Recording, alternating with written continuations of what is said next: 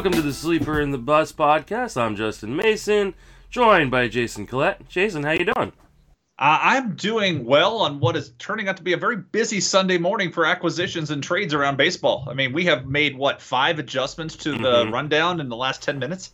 Yeah, we're actually kind of lucky. You had to start like about an hour later than uh, we normally do, and had you not, we would have been like just doing the breaking news little thing every two minutes. Because in the last few minutes, we've had I think three or four trades. Uh, go down in Major League Baseball, and the deadline's tomorrow. So it's like this isn't even like the deadline stuff. Paul and I will still have a ton of stuff to cover on Tuesday, but uh, between now trades and FAAB and just general news, uh, yeah, we've got just a crap ton to cover right now. Yeah, I was uh advance alert. I was on the uh, HQ podcast with Patrick mm-hmm. Davitt, so that'll be dropping I think Friday. Uh, so you'll get to hear on why why we're recording this a little late, but it worked out well. Uh, so we have uh, plenty to now talk about uh, and some of the impacts as baseball tries to uh, get things wrapped up before the trade deadline. And we're gonna get to a bunch of those uh, trade talks. Uh, but let's start off with some closer news. I think Paul and Jason Martinez uh, talked about this on uh, on Thursday, but uh, Joe Jimenez is out as the Detroit closer. Greg Soto got the save last night. I know you're a big Greg Soto guy, and so that's why I wanted to talk about this. Uh, how much how much are you going to put towards FAAB if you need closers in uh, either AL or mixed leagues at this point? Uh, I'm buying because that's a category you can move, and you can make some movement in. So I am paying for if, if these guys come up, I'm paying for it. Uh, it hurts being LABR because I had Soto and I had to cut him a couple of weeks ago due to some roster machinations, and that hurts. Uh, but I have Soto in other leagues, and I have Jose Cisnero, so I'm like, I'm not sure. Like I, I believe that Soto got it last night because Cisnero had pitched the night before. Uh, I don't know which way it's going to go, but because Soto has been working like seventh and eighth, and so was Cisnero. Uh, I cut I cut bait on Jimenez uh, a week ago, and I put Cisnero in for him. So I was a week ahead of this because I was like, yeah, this is over. I mean, the five saves was fun, but the ratios were just a disaster, and he had to get lost. So it's nice they had uh, they made the move uh, to get that done. Yeah, I think it'll probably be a committee of sorts. Uh, I mean, Soto's just the best pitcher in that bullpen right now, and so I think he's obviously the guy you want. Him being the lefty hurts a little bit, but they do have two other lefties in that pen, so if they end up wanting to just go to Soto full time, I think they have that ability. Uh, but it, it's going to be hard because uh, we're going to also talk about uh, Richard Rodriguez later in the show. It's like how many saves are you really going to get out of the Tigers rest the way? That that becomes the more difficult question. Indeed. Indeed, could be could be two, could be 3 mm-hmm. but it moves the needle. It's I mean, take a look at your take a look at the the categories in your league. I mean, we we make jokes about this, but you know, take a look at the categories in your leagues and see where things are. I mean, I'll, I'll pull up because I made a trade for Brad Hand and and LABR, but the saves category, Larry Schechter's running away with. He has 22 saves. But then here's the rest of it 13, two teams at 11, 10, two teams at 9, 8, 7, 5. It's like that, and then there's two and one. But like anywhere from the seven, there's half over half the league bunched up within six saves. So it's like that's an area where the needle moves. And if you can make a make an acquisition there, you're like, all right, let's go ahead and do it. Uh, so yeah, we joke around about two or three saves, but two or three saves could win your league. Yeah, and th- that is the that is the truth right there. Because I know, like in one of my main events, you know, I'm way out in a fret in in saves, but in the other one, like we're middle of the pack, and I think we've got 13 saves, and there's like three or four guys who has you know in between, uh, you know, 12 and 15 saves. It's like that can move us three or four points in the league, which is going to be huge. So, uh, yeah, I think you you just have to be aggressive on on him. Uh, the question is too, another team in the division. We've got Trevor Rosenthal gets traded to San Diego for Edward Olivares who closes in Kansas City? Is this another committee situation, or is uh, there a guy that stands out to you? Uh, good point. Uh, because the uh, even this morning, the uh, look at the there's a tweet uh, reporter about Mike Matheny about who's going to close. He's like maybe Greg Holland, maybe Jesse Hahn, maybe mm-hmm. Scott Barlow, maybe Josh Staumont. I don't know. it's like great, thanks. Uh, I mean, but if this was a pure stuff argument, we know it's Josh Staumont. I mean, the guy's just been throwing gas. And uh, my favorite stat with him right now, though, like he still has walk issues too. His his WHIP is 1.32, which is exactly double his 0.66 ERA. Mm-hmm. Uh, yeah, that's the thing is, but he's striking out so many guys. The walks, like, yeah, whatever. Uh, honestly, but pure stuff wise, it would be his job. But I mean, this is Mike Matheny. They could just give it to Greg Holland because Greg Holland has had the job before, or Greg Holland could be traded during this podcast. Uh, you mm-hmm. know, we don't know. Or yeah, but Jesse Hahn, yeah, the the curveball has always been a thing. I mean, Jesse Hahn was a former Rays prospect, uh, has moved around the league. You know, he's pitched with um, Oakland, with San Diego. Uh, and now he's healthy, but he's had a ton of arm problems. Uh, now he's back and looked good yesterday. The curveball has always been a great pitch for him, and that was a good pitch. But yeah, it could be anybody. But again, we're talking about three saves. Uh, but we would hope that it's the same guy. Uh, and that and that's what would hold true is they they were given the job to the same guy. They gave it to Rosenthal, uh, and he did his job before he got traded, which was a, a, great trade for them to take a guy they picked up off the street and turn him into Edward Olivares, who could be an everyday outfielder for them. Uh, you know, this is the second time they've made a deal with San Diego to get somebody. Hopefully, it's it, they get more production than they got out of Franchy Cordero before he got hurt. Um, but love this trade uh, for Kansas City from a, a, baseball perspective. And yeah, this is the kind of trades they should be making. They've got different options. Um, we just would like Mike Matheny to nail down and say that's going to be my guy. So you may have to spread your risk because Jesse Hahn's probably out there for the taking, uh, and mostly even and Greg Holland. But take a shot, see which one does it, and then you can cut him next week if he if he didn't have the job this week. And uh, apparently, uh, there are members of the Royals organization that are pretty high on Olivares. He is in the the alternative uh, training site uh, right now, but uh, their hitting coach Rusty Kuntz uh, was uh, very very interested in obtaining him, and actually suggested that that's who they trade for if they traded with San Diego, and that gave me the opportunity to say Rusty Kuntz. Uh, yeah, I was just gonna say you just wanted to read that news bit just for the name. That's all. Yeah, exactly. That's that's the only reason I did that. another trade. Uh, we got Jarrod Dyson uh, went to the White Sox earlier this week. Is he going to get enough playing time in Chicago to matter at all, even in AL only? Yes. Well, I think here's the thing: is he he becomes in an AL only, just looking going back to what I was talking about with saves. Apply it to steals. So let's let me talk about the steals perspective in LABR. Somebody's running away with 26 steals. There are two teams at 19, two teams at 18, 16, 15, 14, three teams at 13. Now, Dyson, just in a pinch running capability, it's like, okay, Edwin Encarnacion, as he normally does, starts heating up in the second and third month of the season. Last that bad, he gets on base, you pinch run for him with Dyson. Dyson steals a base. Like Dyson could have five steals the rest of the way, even if he doesn't play every day. He's just in a pinch running capability. He could have five steals. That moves the needle. So in an AL only format, he doesn't have to play enough to run. Now here's the thing: the White Sox are next to last. They have eight steals as an entire team. Mm-hmm. Eight. They're tied with the Cardinals, who have played. Uh, who have a lot fewer games played than the Twins, who just don't run because they don't want to give out the outs. But between the White Sox and Twins combined have 15 stolen bases. Wow. The Mariners have 37. Uh, those teams aren't even running, so it's like if you're trying to look at tendency, the White Sox just aren't built like that because they're you know they're a softball team, uh, and and the and Twins are as well. But this gives them that weapon they can use in late innings and say, okay, like here's here's the thing. Let's say, and I don't know how often it plays out. Let's say you're in a two-two game and you have two outs in a ninth inning, and you and you know like the bottom of the ninth inning, you pinch hit with Jarrod Dyson, who's probably going to get out anyhow. But now in extra innings, he's down the leadoff runner at second base in the tenth inning.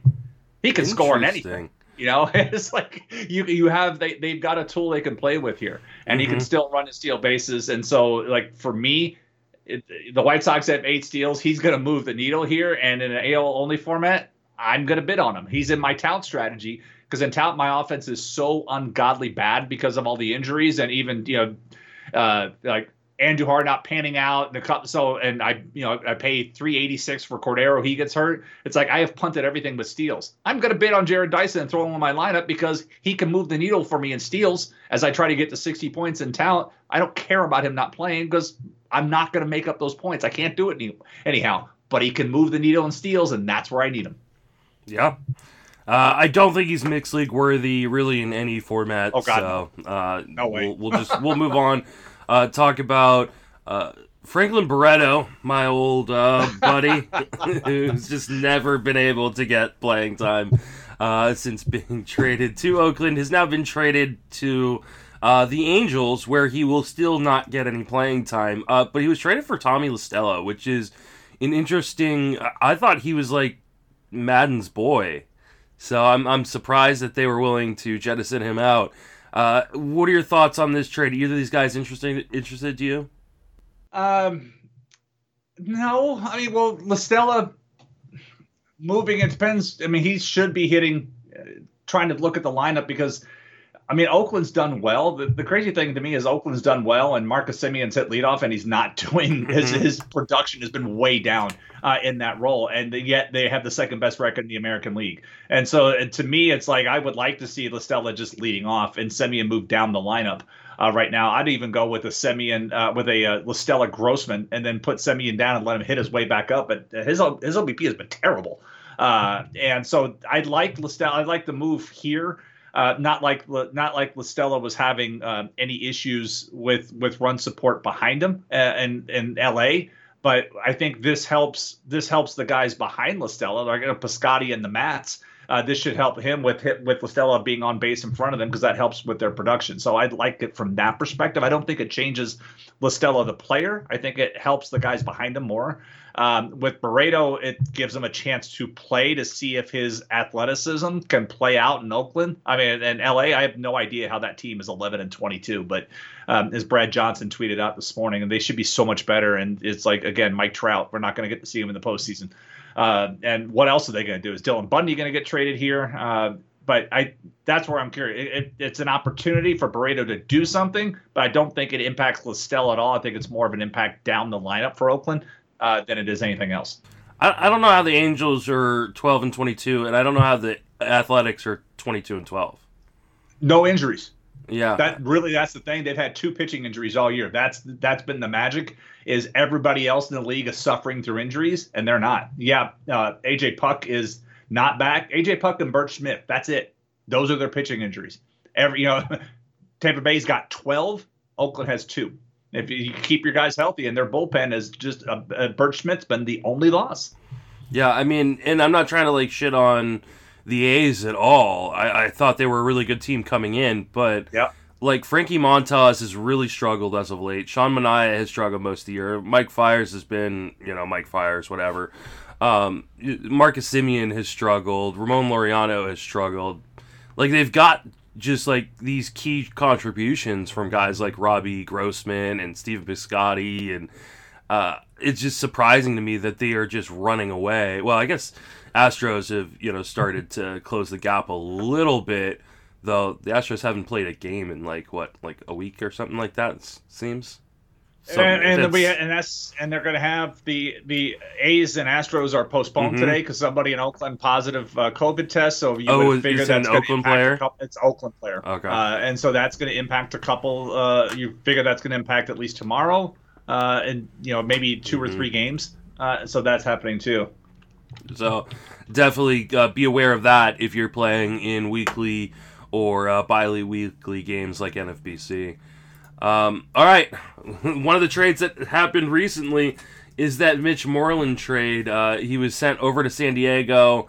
Uh, Bobby Dalbec, one of their top prospects in Boston, is brought up to replace him on the roster. Uh, what do you think the impact here of Mitch Moreland is to San Diego?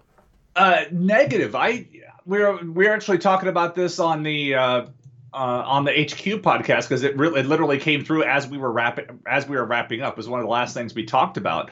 And when you try to to look at it, it's not like San Diego was having run production problems. It's you know run prevention problems was more of their issue. But it's like when you try to look through it and say, okay, what's going to happen here? Maybe it's uh, it's a matter of he's going to play, he's going to take over Josh Naylor's role and just be the DH yeah. because you know Eric Hosmer's not moving. Uh, and they have that's really where it's going to come is he's just going to be a, a full-time DH against at least against the the righty pitchers. So that's where it goes. So if anything, it's uh, I think it's a slight ding on him only because of the change in, in scenery because he, you know again when you get to play in the AL East uh, and your home ballpark is what it is, and your and the road parks are what they are. Uh, that's certainly gonna that's certainly gonna help, and he's been unbelievable this year, uh, Moreland, and so. And uh, you figure when he comes up, if he's going to hit, he's going to move up to maybe the sixth spot and maybe shove Cronenworth down. So mm-hmm. you take you put Moreland sixth, and then Cronenworth or the leave profile. Maybe Cronenworth takes a, a spot down, so they have some left, right, left, right instead of back to back lefties like that.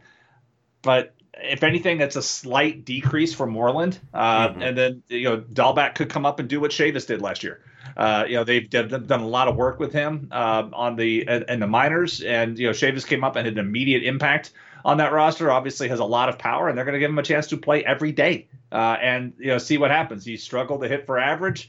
Uh, but dude has power. Uh, and what else do they have to lose in Boston? So I think he comes up and plays every day. And if you're hurting from run production, you give it a shot and see what happens. Yeah, Bobby Dalbec is a straight power play. RBIs, home runs. That's that's his uh, that's his mo. The question, like you said, will be you know will he strike out too much to make a difference? Dave Kingman, baby. Yep. So uh, if if you're looking for power and AL only, uh, Bobby Dalbec is going to be the guy you want to go in on. I agree with you. I think this kind of hurts Moreland long term. I'm surprised they got what they got. Uh, in, in the trade because the prospects going over, I believe, um, if I can pull it up, are Hud was it Hudson Head uh, is a guy I, I like a lot, but um, it's uh, yeah I, I, I don't know that this helps Moreland. I guess NL only. He's going to be one of the big bids uh, tonight, so that'll that'll be uh, interesting. I don't have enough FAAB and, and Tout NL to even care. Like I traded FAAB this morning for Michael Wacha. Like that's how little FAAB I have left. So. Ooh, wait, I, I actually like Michael Wacha the rest of the way. I do too. I traded hundred dollars of FAAB um, of the two hundred and seven I had left. Uh, it's like if you just go to the Statcast and look, do an expected stat and look, mm-hmm. and it's like Michael Wacha is like he should. He's pitching better than the results show. It's like yep. I was one. I like you look at like yeah, that looks like he's. I would take on opposite end of that spectrum, Dallas Keuchel. It's like Keuchel, mm-hmm. yeah, and then you look at Walker, you're like, oh, you know, time to take another shot. On, I, I just wish I was in a National League where it made a damn. I, I yeah, just, and I think he has a. Well this year. I think he's got a two step this week too. So definitely a guy that in deeper formats, uh, you're gonna want to take a look at. I'm double checking that as I speak. So yeah, he or no, he's got he's got a Wednesday start this week, which means he'll have a two step next week. That's what it is. So all right, uh, let's go ahead and move on over to another trade that is uh, been finalized this morning. Tommy Milone has been sent for two players to be named later, uh, which means they aren't in the 60 man player pool for Atlanta. Any interest in Milone moving over to Atlanta now? He's pitched incredibly well this year, uh, with the, especially with the change up the way he's played it. Our buddy Alex Fast was on the Masson broadcast yesterday talking about it. Uh, what's fascinating to me about Tommy Milone, uh, see three, four, five, six, seven. That's his eighth organization in ten years. Minnesota, Oakland, Washington, Mets, Seattle, Baltimore, Milwaukee, and now Atlanta eight organizations in 10 years. I feel like I'm missing somebody there too. Uh, but that's you know, that's where the guy hopefully he just rents apartments and doesn't buy houses anywhere uh, because he keeps moving around. But he's he was pitching successfully in a bad run environment. I mean, and what's really been impressive this year is the 31 to 4 strikeout to walk ratio. Uh, and you know, he doesn't he doesn't he barely registers on a radar gun, but he's doing the whole Tom Glavine thing of fastballs in, fastballs away, changeups off the fastball. Uh, and it's it's been uh, you know I've seen him pitch I think twice against the Rays, so I've seen uh, some of his entire outings, and he just keeps dudes off balance. Uh, and in, a league where everybody is trying to pull fastballs, and he's just refusing to throw them uh, in fastball counts.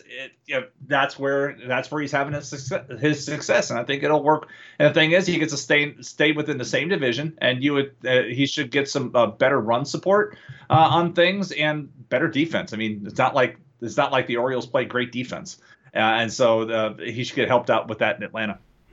Yeah, and I mean the short porch in right field is won't be as big of a concern for him um, being a lefty. So uh, I'm uh, I'm definitely intrigued in NL only. I think he's probably already rostered in the mixed leagues where he's viable there, but I think I mean this seems like a season where everybody needs pitching, right?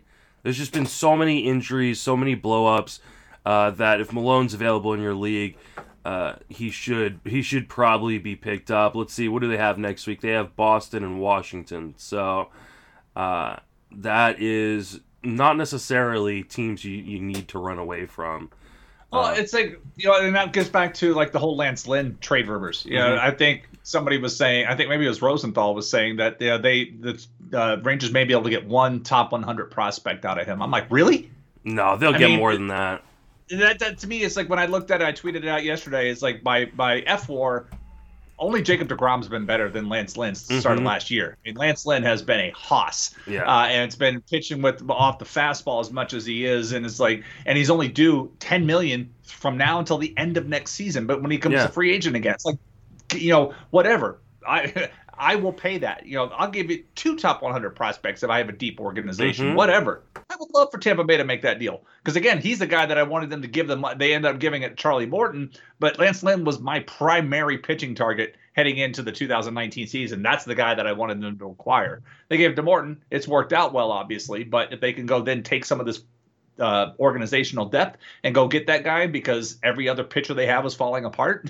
I'm happy with it. Go ahead and do it. There are going to be too many buyers and not enough sellers, and how yeah. active things have already been. I've been saying this for a few weeks now. Like uh, with the amount, there, there, with the expanded playoffs, there's just too many teams that are competing for a playoff spot.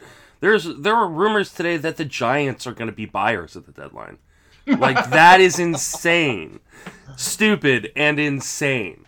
Um, so yeah, no, I mean gonna there's gonna be a team that overpays for a guy like Lance Lynn, especially considering he's not a rental. You get him for another year, uh, and like you said, he's just been fantastic. So I'm I, I don't buy this. He'd only he he might get a top 100 prospect. That that's ridiculous to me. Uh, let's uh, let's move away from the trades for now uh, and talk about Jordan Romano, who heads to the IL, uh, and he had been closing in Toronto. So the question uh, becomes, who closes in Toronto. Wow, uh, it's a shame too, because man, he has looked. So, I was mm-hmm. so impressed with what I've seen out of Romano. That's that's the sad thing. Mm-hmm. I mean, he mm-hmm. looked to me looked so good uh, in what he was doing, and so um, who closes in Toronto? I can't even. I, just, yeah, I, I, I, got the easy answer for you. It's going to be Ken Giles. Ken Giles is working his way uh, back. I mean uh, Rafael Dolis, I think, got a save the other night. Uh, Anthony I think he's Bass. the next. I think he's the next man up, and if, yeah. if Giles is coming back, if the forearm is going to be okay, then great. Mm-hmm. Uh, you know that he was obviously be the next guy up. I mean, and he opened the other day, but the guy that I've been most impressed with there, we talked about last week, mm-hmm. was Julian Merryweather, and then he opened this week and looked really good in his opener role too. And so like he's got stuff there too.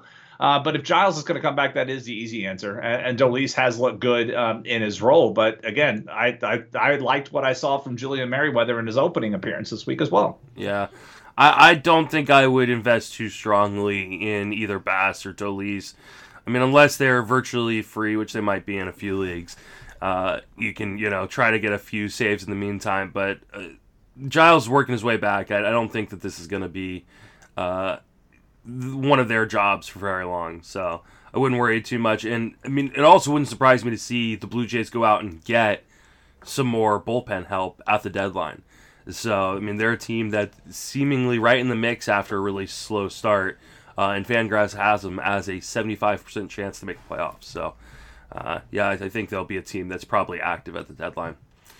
Let's uh let's talk about the last trade so far until more trades happen during the podcast, and that's Jose Martinez to Chicago, which makes you sad, Jason. So it does make me sad uh, because I've wanted Tampa Bay to acquire this guy for quite some time, and they have him, and then he. Uh, frankly, hasn't performed as I hoped he would. Hoped he would, but uh, you know, uh, friend of mine on Twitter, Steve Kinsella, makes a good point. They acquired him because the division was supposed to be full of lefty starting pitching, and it's not.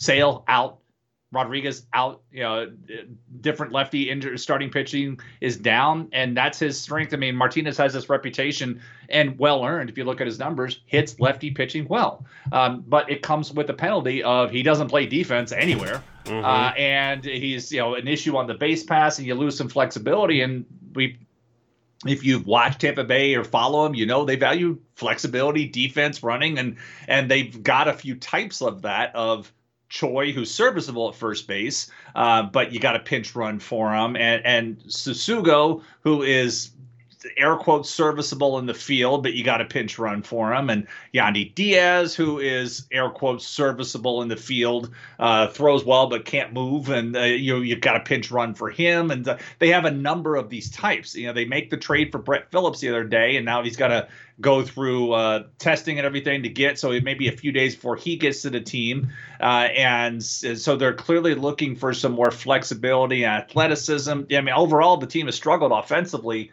uh, when they're not facing Boston uh, or Toronto and Buffalo. Uh, you know, that's where they've been able to do really well, but they're they're scoring just enough runs. Uh, but one thing that's been particularly painful is is the lefty starting pitching. I, mean, I mentioned Tommy Milone. Uh, those types of outings, that's where you know those are the types of guys that have hurt him. Martinez was supposed to fix that, and he hasn't. Uh, and so they need some roster flexibility, and so they trade him for two guys to be named later, and they move up Randy or Arozarena, who gives them a, a more athletic outfielder that they can use in these pinch running situations for uh, for Choi and for Diaz and for Tsutsugo later in games. Because right now it's been like a lot of Hunter Renfroe pinch running for these guys. And yeah, Hunter Renfroe's got some, but that's been the pinch runner because Manny Margot has been playing a lot. And so mm-hmm. normally you would think about him being the guy, but he's hitting a, very well since coming back from uh, bereavement list with his father passing away. You have to think that was weighing on him early on, but that's where yeah, they lost that particular skill and they need more guys. And that's one of the reasons why they acquired Arozarena was for that uh, particular thing. And they're viewing that as now. And in fact, they called him up today. He's on the, he's on the active roster. There you go. Uh, let's. Uh, I mean, does uh, before we talk about Margot uh, in a little bit more detail, uh, does Jose Martinez move the needle in NL only? Uh, if he could start hitting better, uh, but that's you know he, he, wasn't he wasn't making the most of his opportunities, so I don't mm-hmm. think he moves the needle. Um, in an NL only league, I'd take you know obviously he's crossing over. You want to take a, a, shot at him, but you know he wasn't. He just hasn't been hitting well uh, this year in the in the irregular playing time he was receiving from Tampa Bay. Yeah, probably short side platoon at the DH position there in Chicago. So that is what it is. Let's talk more about Manny Margot, uh, who, like you said, has been hot as of late. Does this mean he's actually going to continue to get more run while he's hot? Could he carve in a full time role at some point? Um, I think he can. I mean, he has been. They obviously they need the help in doing it. He's been. Uh, I made an acquisition for him uh, in my home league yesterday. Uh, so he, again, his numbers were so terrible early on. I mean, really, really bad. And then he went away. His father passed away. He came back, and then he's been red hot uh, since then. And the at bats, the at bats have looked better, and even the defense. And that's that's what was really keeping him off the field. The defense was bad too. Uh, he comes, you know, he came with a reputation of being a good fielder, but his reads uh, were not good. I thought maybe some of that was just Tropicana Field mm-hmm. Uh, being rough on him. Uh, but he's had he's had some issues um, in uh, out and right. But he's supposed to be the insurance policy for when Kevin Kiermaier gets when, when he gets hurt. Uh, and but now they have Brett Phillips who can also do the same thing. So they, they they're making this focus now on turning what was a plotting overall team, and now they've got a Rosarena and Phillips and Margot and Kiermaier. So like they're they're it seems like they're changing focus within the season here. But and it may be whoever's hot is going to be in the lineup. Right now, that's Margot. Yeah, he's hitting 300, 364, 412 on the season. Um, and I mean, the, the hard part is he's just not going to get the everyday playing time in Tampa that he would likely get uh, at other places. And I think people have kind of forgotten like this was a top like 50 prospect, even top 20 prospect. I think at some places, uh, you know, especially for fantasy because of the the speed he's got. I think he becomes rosterable in 15 team mixed leagues as long as he's getting run because he can be a difference maker in that stolen base department. And like you mentioned earlier, like that's where you can really move a needle fast uh, in the standings uh, right now. So uh, I actually have some bids on him in a few NFBC leagues. Uh, I'm not playing any AL only, so I don't have him there. But uh, definitely a guy that you just gotta kind of ride it while it's hot. But it's gonna be frustrating because you go over look at the Tampa Bay roster resource page, and there's a lot of platooning going on right now. A ton of it, and and really it comes down to you know what they're going to be able to do. Uh, the, the thing when we talked about it before the season though, it was like when we said, okay, here it's Austin Meadows and it's Willy Adames as your everyday players. After that, it's all bets are off, and that's really how it's played out. Although Brandon Lowe has been left in there every day out of necessity, uh, and Yandy Diaz for the most part, but it is it is a platoon situation, true and true uh, with you know Brosseau uh, hitting against lefties, but this is this is how the team is being how it's played out exactly how we thought it would. That's the thing. We said it would be running back by committee type of situation to borrow the the fantasy football, and it's exactly how it's played out. That, we talked about it at length coming into the season. This is why I was pretty much avoiding everybody uh, in that Rays offense except for Austin Meadows and Meadows. The thing is, those two regulars are not playing well either. Yeah. Austin Meadows has really struggled mm-hmm. uh, bouncing back from COVID, and Willy Adames is, has yet to yet to show up offensively for mm-hmm. the most mm-hmm. part. Yeah, Meadows is going to come at a discount next year, and I'm going to be all over that. Um, all right, let's uh, let's go ahead and talk about uh, some more FAAB pickups for the week. Ian Anderson figures to be the biggest FAAB pickup of the week in mixed leagues. Uh, a nice debut, uh, only allowing one run on one hit, six strikeouts, two walks in six innings versus the Yankees. So if you need starting pitching, which I think a lot of fantasy players need right now, are you just blowing all your FAAB on Ian Anderson right now? Sure, but was it the Yankees though? Really? I mean, look at that yeah. Yankee lineup right now it is. I mean, look at what the look what the Mets are doing. The Yankee lineup is not in a good situation right now. No Stanton, no Judge. I, I don't even think LeMahieu was back in that lineup at that point. I think he was he not. Back. Okay, yeah. So it's like the, the lineup was Voit, Wade, Andujar, Mike Ford, uh, Estrada, Gary Sanchez, Brett Gardner, Aaron Hicks, Tauchman, and Urshela. Yeah, I mean, to me, Voit should be leading the league in OBP because I'm not even pitching to him right now. What's the, the serious? He's the one guy that and he hit the home run. He, he had the uh, yeah. you know yep. he had that one and hit. Now, and now I mean LeMahieu's back, so obviously that's a factor. But honestly, it's like you look at that lineup and you pick who you're going to pitch to. Yeah, no, I'm not talking to you, Siri. Sorry. Um, and then uh, yeah, it's like you pick the guy who's going to hurt you, and Luke Voit stands out like a sore thumb. Uh, now LeMahieu's back. There's another guy that you don't, really don't want to deal with, but that's the thing. It's like. And the I, I, saw that uh, our friends at Pitcher List were like, yeah, it was a decent outing by him, and but and that's the thing. It's like, yeah, it's the Yankees, but it's Yankees on paper, but uh, a name, but on paper, you're like, good, God, this lineup is terrible. Uh, you know, not to besmirch the the no hitter thrown by Lucas Giolito, but look at that lineup. I know that uh, one of our friends on maybe it was uh, Matthew uh, Pouliot of uh, uh, Roto World took a hit from saying, yeah, look at this lineup, but he was right Mm-hmm. Terrible lineup, but uh, that's. I want to see Ian Anderson pitch again against a team that's not rolling out uh, a, a, Yankee lineup from the early 1990s before it was rebuilt. You know, all these names. You're like, okay, but I had to I had to check my glasses. I'm like, wait, Jordy Mercer is playing for the Yankees now? I didn't even well, know he was on the Yankees. Here's the thing, he's gonna get Boston next. Ooh, and then uh, yeah. and then he's, he's gonna without without their best hitter. and then he's gonna get a two step of uh, the Marlins and the Nationals the week after. Yeah, and then he's gonna get the Orioles. Yeah, buy up. And then Honestly, he's gonna up. get the Marlins again. Like uh, this is like this is the time right now. Like if you still have FAAB left, and you shouldn't, you should have been aggressive throughout the year. But there are leagues where you still have FAAB left I think it's time, and you need pitching. It's time to go in on, all in on Ian Anderson personally. Like yeah, eighty percent of your remaining FAAB. You know, if if if you need one pitcher, one starter, you you know you're not hurting a closer. Uh, you know, you, you you know, there's no off, not a lot of offense out there to go get anyways. Yeah, I mean, I think Ian Anderson's the guy to take the gamble on. Yes, it was a bad lineup. He's going to face a lot of bad lineups rest of the way, uh, and he's one of their top pitching prospects for a reason. Uh, I- am buying in on, on Anderson, especially with the schedule coming up for him. Good point.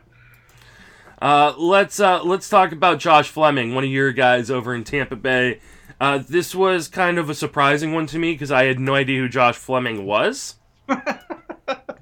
Truth be told, I didn't either until last week. so, like, and I'm I'm pretty uh, in tune with the minor leagues and and, and you know the the with how deep of leagues I play in, I tend to know pretty much every guy on every team. So Uh, but been impressive so far. Are you buying in on Josh Fleming? Because it looks like he's in the rotation for now. He's in the rotation for now. Um, and the thing with Josh Fleming, background Division three pitcher from uh, little middle of nowhere, Missouri. Uh, but you, two two major league starts, two major league wins. You know, good for him.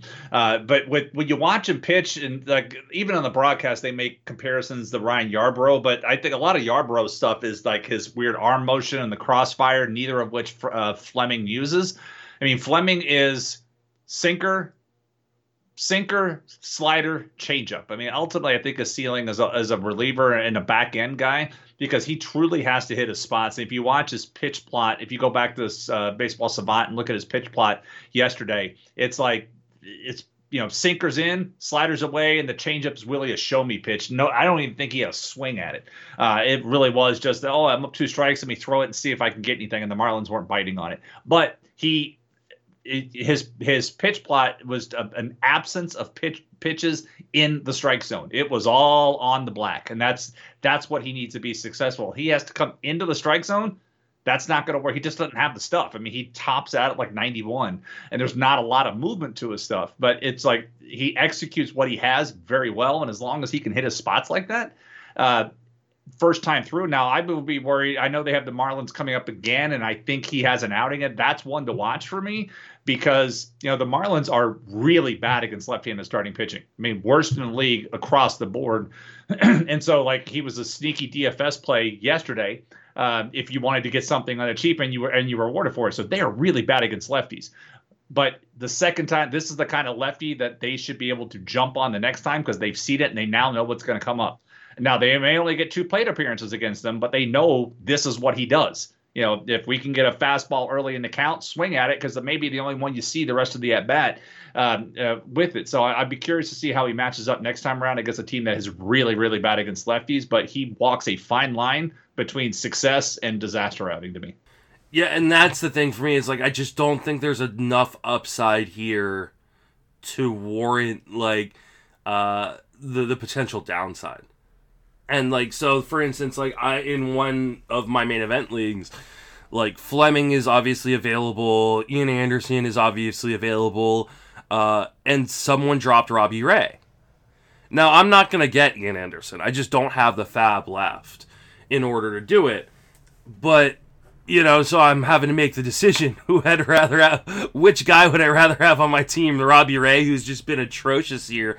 But i know he's going to get me strikeouts or Josh Fleming, who, you know, looked good in that first start, but I just don't think I trust a ton, and the upside isn't there. And so I'm, I'm leaning towards Ray, but uh, I can understand people who are going to be who are going to end up leaning towards Fleming.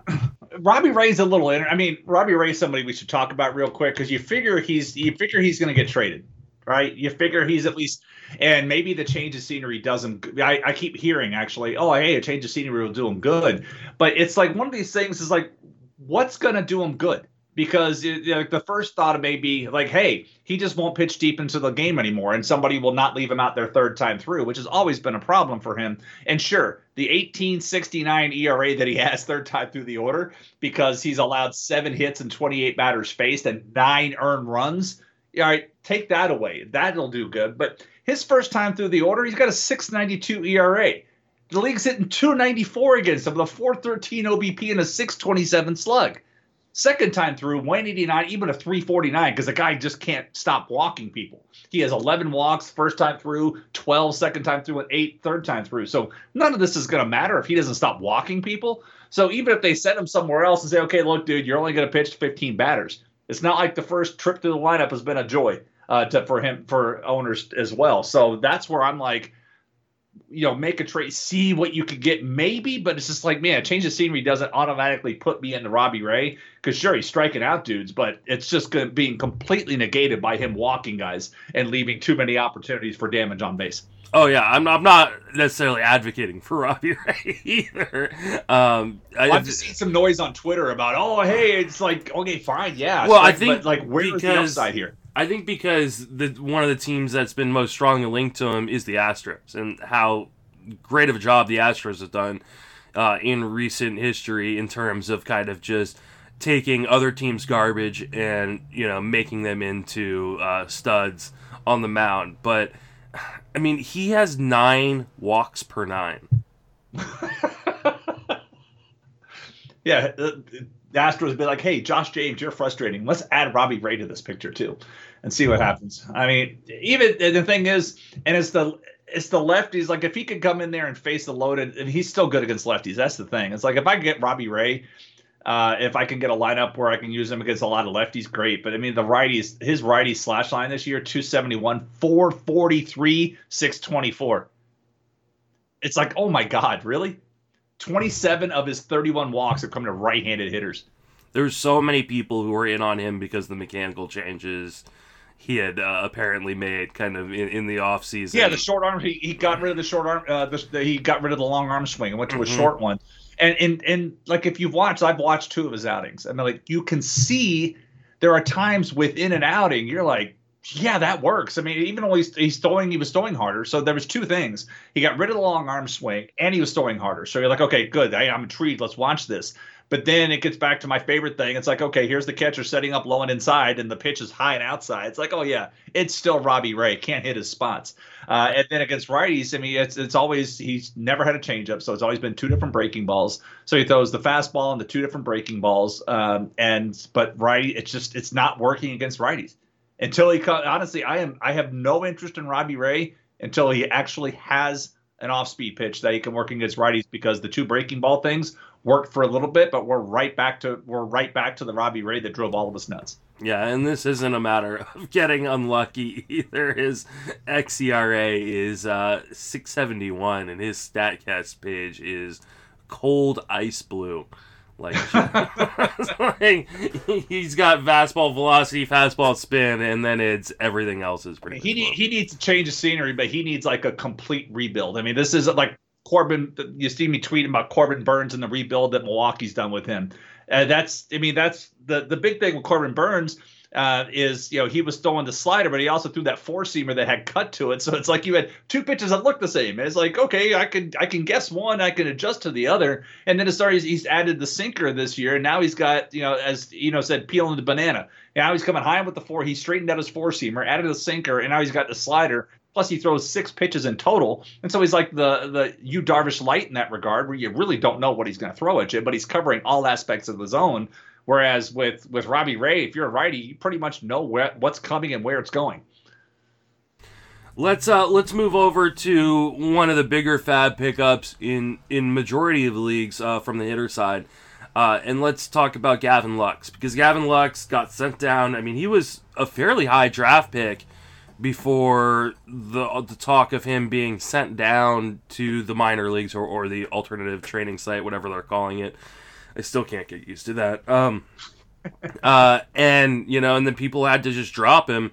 He came up for a doubleheader last, you know, this last week, and then he has been recalled. I think yesterday, and it seems like he's here to stay. So. Uh, this is one of the few impact bats left, and if you are looking for offense, he's probably available in most mixed leagues at this point. How much are you willing to go in on Gavin Lux? Yeah, and he's going to hit, and he's been back for the weekend. He's hit eighth and ninth, and that's what's going to happen. But when you hit in front of Mookie Betts, Corey Seager, Justin Turner, Corey uh, Cody Bellinger, Max Muncy, who cares? Uh, and you know he's probably going to be platoon in this situation because they still want to get at they still want to get time for Kike Hernandez uh, as well. Uh, because even we look through the lineups, Kike has hit eighth and ninth on Tuesday, Thursday, and Friday, and then Lux uh, when he was recalled, uh, Lux hit. I'm sorry, on Thursday he hit eighth. On Saturday he hit eighth. Sunday he hit ninth. So this is uh, this is the situation you're using. I mean, Kike played center field one day, second base two of the days, and and Lux has played second base three days. So we know what the situation is. He's going to hit the bottom of a loaded lineup against righty pitching. Mm-hmm. And the hard part too is like there's been a lot of breakout stars at second base this year. I mean, Brandon Lowe. Uh, being one of them that has just been fantastic, but you know you also have guys like Donovan Solano, uh, that have kind of emerged. And so, second base is not a shallow position at all. If he was playing third, I'd be much more interested. Uh, and I do worry. I, I, worry less about where he's hitting in the lineup because, like you said, the guys who are going to be hitting behind him are going to be pretty amazing, and more about the fact that I think he will end up platooning way too much, uh, and that that is a bit concerning. However, this is one of the you know a former top prospect, one of the you know brightest prospects in the game, uh, a top ten guy uh, in baseball. He's got power, he's got speed. I think he's worth a gamble in 15 mix. Uh, and I think people should be aggressive. I, I, I know in the leagues where he's available, 12 team, 15 team mix, uh, I'm to be aggressive on him just because I think the upside is there, and I just don't know that there's going to be a ton more coming up that, that can you know really be difference makers uh, offensively like that. Exactly. I mean, yeah, you're running. We're running out of time uh, mm-hmm. with things. You just have to go grab, go grab what you can and maximize what's left because we have what, four weeks left. I mean, mm-hmm. September first is Tuesday. It still blows my mind. September first is Tuesday. Yeah. that's where we're at. Well, and like there are spots in this lineup where he can move up if he starts hitting well. I mean, there's no reason that the way Joc Pederson's been hitting, the way you know Will Smith has been, you know, was hitting before he went on the IL and, and really since he's back. AJ Pollock isn't a huge obstacle for him, and even Max Muncy, who's got a bunch of power this year, but is hitting 198. Like, like, there's no reason that he can't work his way up to the middle of that lineup and get more plate appearances per game. So, uh, I think I think Lux is kind of worth uh, a little bit of the price. Another former top prospect that has been kind of ignored largely in fantasy circles uh, until, or well, uh, the last year or so is Deivi uh, Garcia. Uh, he's the top pro- top pitching prospect for the Yankees. He's getting the call as well. Any interest in Garcia? Uh, saw some note about him being the second youngest Yankee starting pitcher uh, since uh, to make his debut since uh, Phil Hughes in like 2006. I mean, a lot of people were looking at this saying this was going to be Clarke Schmidt, but still no Clarke Schmidt. Uh, and maybe it's you know, maybe it's because I don't I don't see a you know uh, saw friend uh, Hanselman was uh, our friend Hanselman was saying that maybe they, they want to hide the fact that uh, Schmidt doesn't have you know his his secondary pitches aren't there. But you know Garcia is the one that's come up, and yeah, if you want to, I have not I have I don't recall seeing him pitch in the spring. But if you want to statistically scout, holy crap. Uh, you know the, the, numbers are are definitely there when you look at when you want to look at what he did. I mean, last year in 93 and two thirds innings, he struck out 132 batters, uh, walked 52 as well. So it'll be interesting to see. He has the stuff to collect the strikeouts, and the fact that they're allowing him to pitch at 21 years, three months, and 12 days old uh, is is is saying something the Yankees, I mean, uh, we were joking around about their offense being a mess. I mean, I, I saw somebody else tweet yesterday that yesterday was the and the the wild pitch walk off was their first win against a non last place team in over two weeks. Wow. Yeah, they they beat up on Boston a bunch, uh, and you know that they were able to beat up on Boston and another uh, low performing team. But that's where the Yankees were getting a lot of their beef is is beating up on Boston pitching. Then they came into Tampa Bay, and Tampa Bay they they played Tampa Bay and they got swept out of that, uh, and they've they've struggled. And so, uh, you know, this matchup against the Mets will be, be intriguing for Garcia because he's not. Uh, I mean, that that lineup's not a slouch. Uh, you know, Alonso has struggled, but Dom Smith has been hitting incredibly well, uh, and you know, it's been a very interesting series between these two teams. I mean, two to one uh, in that stadium with that pitching and and the the potential of the lineups. It's just been you know, the two to one game was solo home run by Voit, solo home run by Ramirez, and a walk off wild pitch. That was the game. Yeah, I like Garcia a lot uh, from a straight stuff perspective. He's small. I mean, he's small and he walks a lot of guys. So, like those, uh, he's only five nine, or we have him listed at five nine, which means he's probably closer to five seven. Um, hmm. So he, you know, uh, he he's a real small guy, and I do worry like I think a lot of people have him in dynasty leagues. I think this is the time to sell him in dynasty, um, especially if he comes out and, and, delivers like a really really nice first outing. Uh, you know, teams haven't seen him before, but I mean, this is a guy who struggles with his uh, with his command. Um, when the command is on, you see uh, why he is one of the top prospects in, in baseball. But when the command is off, uh, it's it's not good. And then, like I said, he's a small guy. I just worry about as a starter, can he hold up long term? Uh, only being probably you know five eight something like that. Uh, so I think in, I mean, obviously in NFBC, I don't believe he's in the system for tonight's pickups. So we're, we're talking non NFBC leagues, people who play Yahoo, ESPN, uh, CBS, things like that. I would try to sneak him through for a dollar or two in a redraft and just kind of hold him. I wouldn't start him for the first start and then uh, just kind of see what happens and see how he looks. But in Dynasty, I'm hoping he has a really nice first outing so I can try to flip him uh, for what should be a mint. Be nice. I mean, the short the short starting thing is is really tough to overcome, and those guys typically end up in more of a swing role uh, eventually. So, um, but interesting to see. I mean, I've honestly I've been impressed. I know the results haven't been there for all the guys, but I've been impressed with what the Yankees have called up. I mean, I like what I see from Nick Nelson. You can see the pieces and the potential there for Nick Nelson uh, and Michael King. It's just the the results haven't been there uh, yet. But watch those, especially Nelson. I mean, Nelson. If he gets in there throwing 97, 98, none of it really straight. I've just been impressed with watching him pitch, uh, and I had, I have him in tout. In fact, I have Michael King. I have both those guys in tout. But just after watching them pitch, saying, "Wow, I mean, there's potential." Uh, you just got to see results come through. But the, you know, the, the, they have they have the kind of active arms, but with with youth and inexperience beca- uh, comes inconsistency. Yep.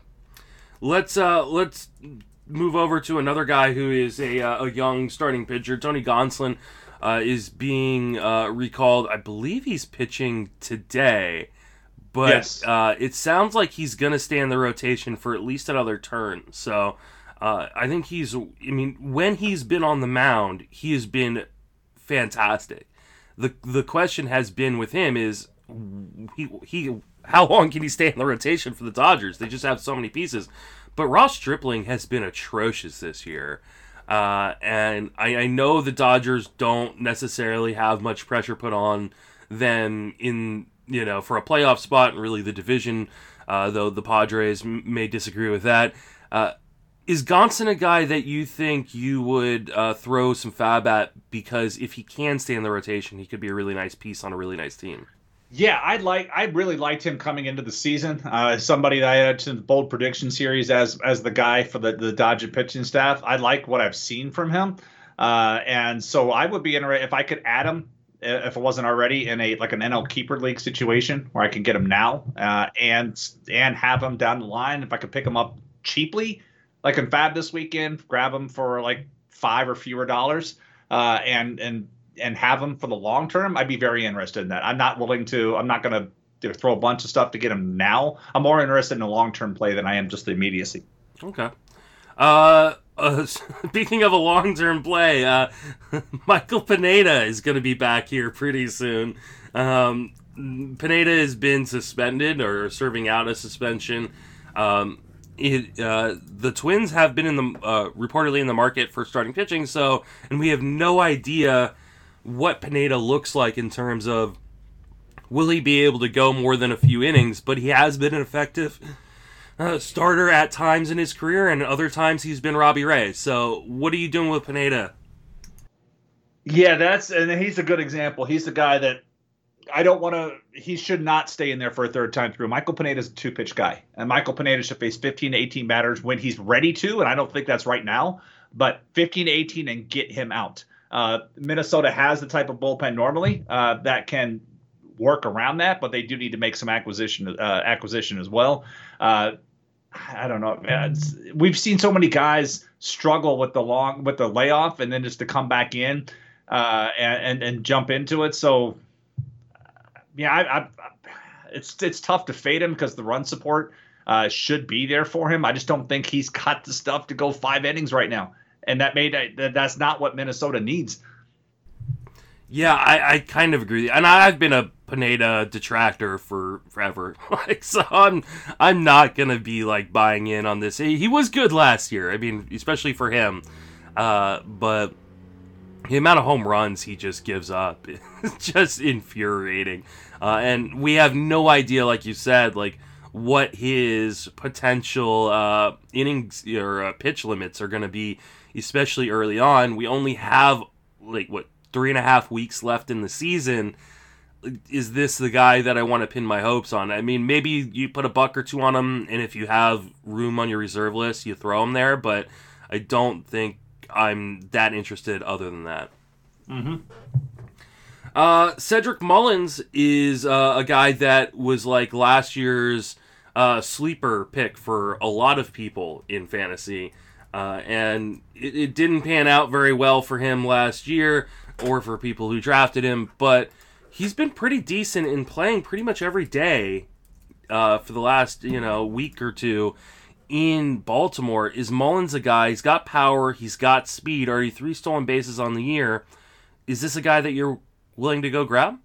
Uh, I have him in LABR, Uh, and I think I have him LABR in a, my local AL league, and, and really it's because he was playing every day, and I needed an outfield spot. I mean, what's what's been impressive with him is the bunt hits. He has six of them. He's attempted, and you know me, I hate bunts, but this is if if teams are going to give it to him, he's taking. And he's made eight of bunt attempts. He has six bunt hits, so that's what's fueling his batting average. If you look, I mean, last year it was bad. Uh, and, but if you look at this year, he's hitting 259, and that's coming off the bunts. Uh, that's where, and as long as defenses are not going to sneak him up, then he'll keep doing it. And when he get on base, he's got three. He's got three steals, and so he is running when he gets on base, uh, and he's three for four in that department. So yeah, I'm interested because again, he's playing, he's getting on base, uh, and and and he's getting on base in front of the two best hitters in that lineup. You know, he's hitting ninth, uh, most mostly, and he's getting on base in front of uh, in front of Alberto and Santander. I got really excited because he led off three games yeah, that, last week. Like, yeah. and then all of a sudden, nope. nope, right back down. Uh, so, I mean, it's going to be hard for him to accrue, you know, runs and RBIs when he's hitting ninth for the Orioles. So, I mean. Yeah, but like I said, he's hitting he's hitting in front of the top of that lineup. That does, mm-hmm. I mean, say what you want about Baltimore, but they they can score uh, and and he's sitting down down in that lineup, and uh, that's where they're get that's where he's got some benefit. But yeah, he he was miscast as a leadoff guy. Uh, that's not what he's that's not what he is. But uh, and it really comes down to, and I didn't see what types. Oh, I'm looking at it like uh, Alberto, they've just decided it's just going to hit high in the lineup because typically when they're facing a lefty, Alberto's the automatic leadoff hitter, uh, and for good reason. But even over this weekend, Saturday, uh, yesterday, and today, he's hitting leadoff again. Mullins is not in the lineup today, um, but he was, you know, he has been all week, but today's a day off for him apparently. Yeah, I'm. I, I I picked him up in one of my main events last week. I, I don't know. I mean, he'll survive the cuts this week, but I don't know that I would pick him up uh, in anything deep or anything shallower than a 15 team league. Uh, let's uh the yearly question. It usually happens, I think, like in April or May. But Brandon Belt has been on a tear, so I have to ask for like I think the eighth straight year. Is Brandon Belt good?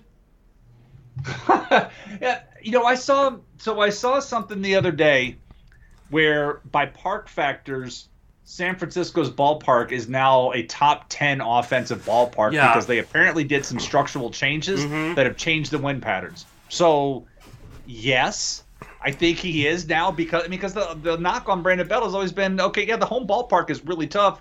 Doesn't hit lefties in the home ballpark is a way down. But if they're gonna if it turned, I guess they closed some. They did something, mm-hmm. but all of a sudden it's now the seventh best offensive park by par factors this year.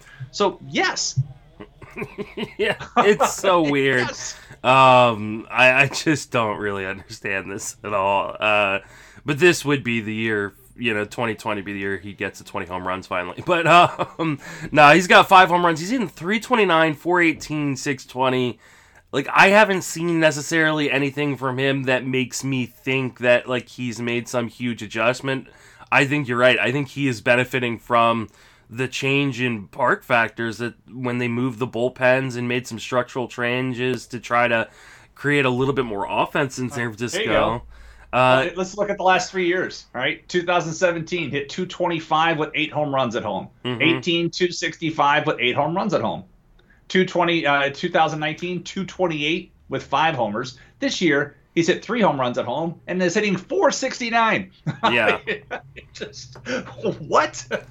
yeah, I mean, and he's not really doing anything differently, and like that's the thing. I think it's just he's benefiting. I I, I honestly think this is a hot streak, and if you if you want to ride it, you can. Uh, but you may have already missed kind of the best from him. Twenty-two percent walk rate at home, uh, out of Yeah. nowhere. I mean, he's always had a double-digit walk rate, but his walk rate is sky high right now, Mhm. and he's making more contact. I mean, his he's at a career low strikeout rate at home. Again, forty-one plate appearances, but a five eighty-five OBP at home. But Uh, he's just, uh, not he's making walking, more he's contact. not striking out. Well, he's not striking out as much. Yeah, yeah, he's not making more contact. His contact percentage has actually gone down. Um, he, I mean, he's swinging outside the zone a little bit less, but we're talking. when you're hot, it's exactly what yeah, ex- exactly. So, everything. um, yeah, I mean, I th- this is a mirage, I think. Uh, but uh, like you said, I think he is benefiting from the uh, the, the increased park. Fa- it's so weird that they would make the. I mean, obviously they've been a team that or uh, an organization that has dealt with. Uh, you know, it being such a pitcher's park and having a hard time getting bats to want to come there. Uh, so maybe that is the impetus for the change, but it's such a weird change for them to have made uh, in San Francisco. So, uh, yeah, ride the hot streak, I guess. I, I, I don't think that um, it's gonna sustain very long. So be willing to jump off is as soon as uh, he starts to cool down. If you start seeing three or four games where he's you know back to being the 200, 220 hitter that he's been. Um, then yeah, then just jump off. Let's uh let's finish up with Richard Rodriguez.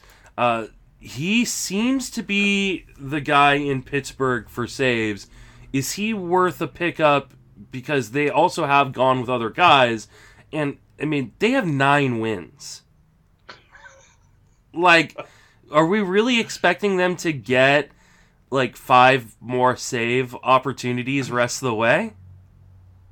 That's the yeah. That's sure. Take a shot on him and hope you hope you can get three saves out of him. But I mean, Nik Turley has had a save opportunity for them uh, of of late. Chris Stratton has pitched in high leverage of late.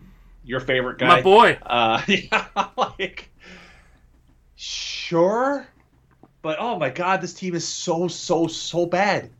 and it's going to get worse, right? We we assume that they're going to move other pieces off of this team. Though, I mean, looking at it, it's like I don't know who they could even move. I mean, uh, uh, they're going to move Yeah. Trevor Williams, I assume. They could move Chad Kuhl. Uh, I guess Yeah. Derek Collins. Like, but like, who in their offense are they going to trade away? No, that this there's honestly I, I I can't even fathom. Oh, it's, it's so bad. I mean this this lineup looks like I don't even know what it looks like. I can't even. I just. I mean, look through. You're like, what? What a value can somebody pick up? It's like, okay, maybe if you want Erik Gonzalez, you want some flexibility, you, you can trade Erik Gonzalez. Guys Mhm. out of options. Uh, if you're looking for a catcher, like a backup, okay, go get Jacob Stallings if you want that type of thing. But yikes, The Rays could use yikes, Stallings. Rays could use any catcher with a pulse. Yeah, so uh yeah, no, I mean if you can get if you could sneak Rodriguez in for cheap in a deeper league, uh go ahead, but I just don't think that that's necessarily going to happen or even really be that beneficial for people moving Yeah. forward. So Set the over under at two saves the rest of the way. yeah, and I think that I think that pretty much nails it. I, I would probably take the over, but that's just because two is such a hard number. Two's probably the right number. I had push on that one. All right. Yeah. Uh, well, that's gonna wrap us up for this episode. Um, I, unless I haven't seen any other trades go through in the last uh, last hour, so hopefully uh, uh, we missed it, and it, well, this will be posted before seven or eight more uh, um, uh, trades go through. But Paul and I will talk about the rest of those on Tuesday after the dra- uh, trade deadline has passed. Jason, what do you got going on? Uh, I'm finishing up an article on the rebuild of Corbin Burnes because it's just been so impressive this year. Um, it is not. Uh, I, I would. I'm going to lead this by saying it's not a victory lap kind of recap because yeah, I was. He was in my bold predictions. He was somebody that I had in the value of the scrap heap because my next article at RotoWire is going to be about how wrong I was on Shane Bieber. So it's like I want to look at two different ways of the track to say, okay, this is why I said I like Burnes and this is how he's rebuilt himself. And it's not. It's not. It's just a matter of hey, guys can change and, and if they make certain changes this is how it can benefit so i'm going into that but then i'm looking again at shane bieber a guy that i said was not a top 25 pitcher this year who may win the Oh. al cy young oh yeah i was So I'm covering both ends of the spectrum on that and looking into what you know where why I said what I said and how it's come out. Uh, and so those are my next two pieces uh, that I'm working on uh, for RotoWire. RotoWire. Nice. Uh, and I'm writing, you know, a bunch over at Fangraphs. I'm doing the Roto write up three to four times a week. The daily uh, article, daily DFS article, um, the daily overlay three or four times a week. Uh, I wasn't able to do my FAAB piece this weekend, unfortunately, because it was my daughter's birthday, and uh, that kind of uh, took a little bit of priority over it. So, but that'll be back next week. So, and you can always catch me on the Friends of Fantasy Benefits podcast and TGFBI. Uh, that she turned two, right? This is this no, was... this is my ten year old. Oh, okay. So no, my my my uh, almost two year old turns two in October. So that's what it was. I I knew it was like you know I remember having this discussion around, hey, should I go to First Pitch Arizona mm-hmm. or be like, and yeah. Yeah, I'll never live the fa- that down that I went to First Pitch Arizona, uh, my daughter's first birthday. My my wife's already mentioned it once this week, uh, and we're still what a month and a half away from her second birthday. And yeah, won't I'm, be doing it again this year though. No, oh, I don't. I mean, I doubt it's even happening. Right? It's not. It okay. not no, that that's, that's a bummer. I was like, man, I don't know what I'm gonna do, and I, you know, my family's gonna be like, hey, why are you home in October again? I thought you normally go to Arizona. Yes, I do normally go to Arizona. I can't even go anywhere for college football games this year. Yeah, and we're we're not going to be going. To, well, be lucky if there are any college football games. But uh, well, they had some last night. Austin Peay played somebody. I mean, and there oh were really? fans in the stands. Oh yeah, I, you know. Oh wow! I mean, okay. UCF is playing East Carolina here in my state in September 26th, and if I go, I may sit in the upper deck in the top row and be like a million miles away from everybody else. You couldn't pay me to go to a the live sporting event right now. Like, there's just I really have no, no desire to go to a live sporting event right now. Like, yeah, just I wouldn't do it. But uh, that will wrap us up. Uh, Jason and I will be back uh, next week, uh, and then Paul and I will be back on Tuesday talking trade deadline, seeing uh, what's happening because it, it seems like it's going to be pretty active. Indeed.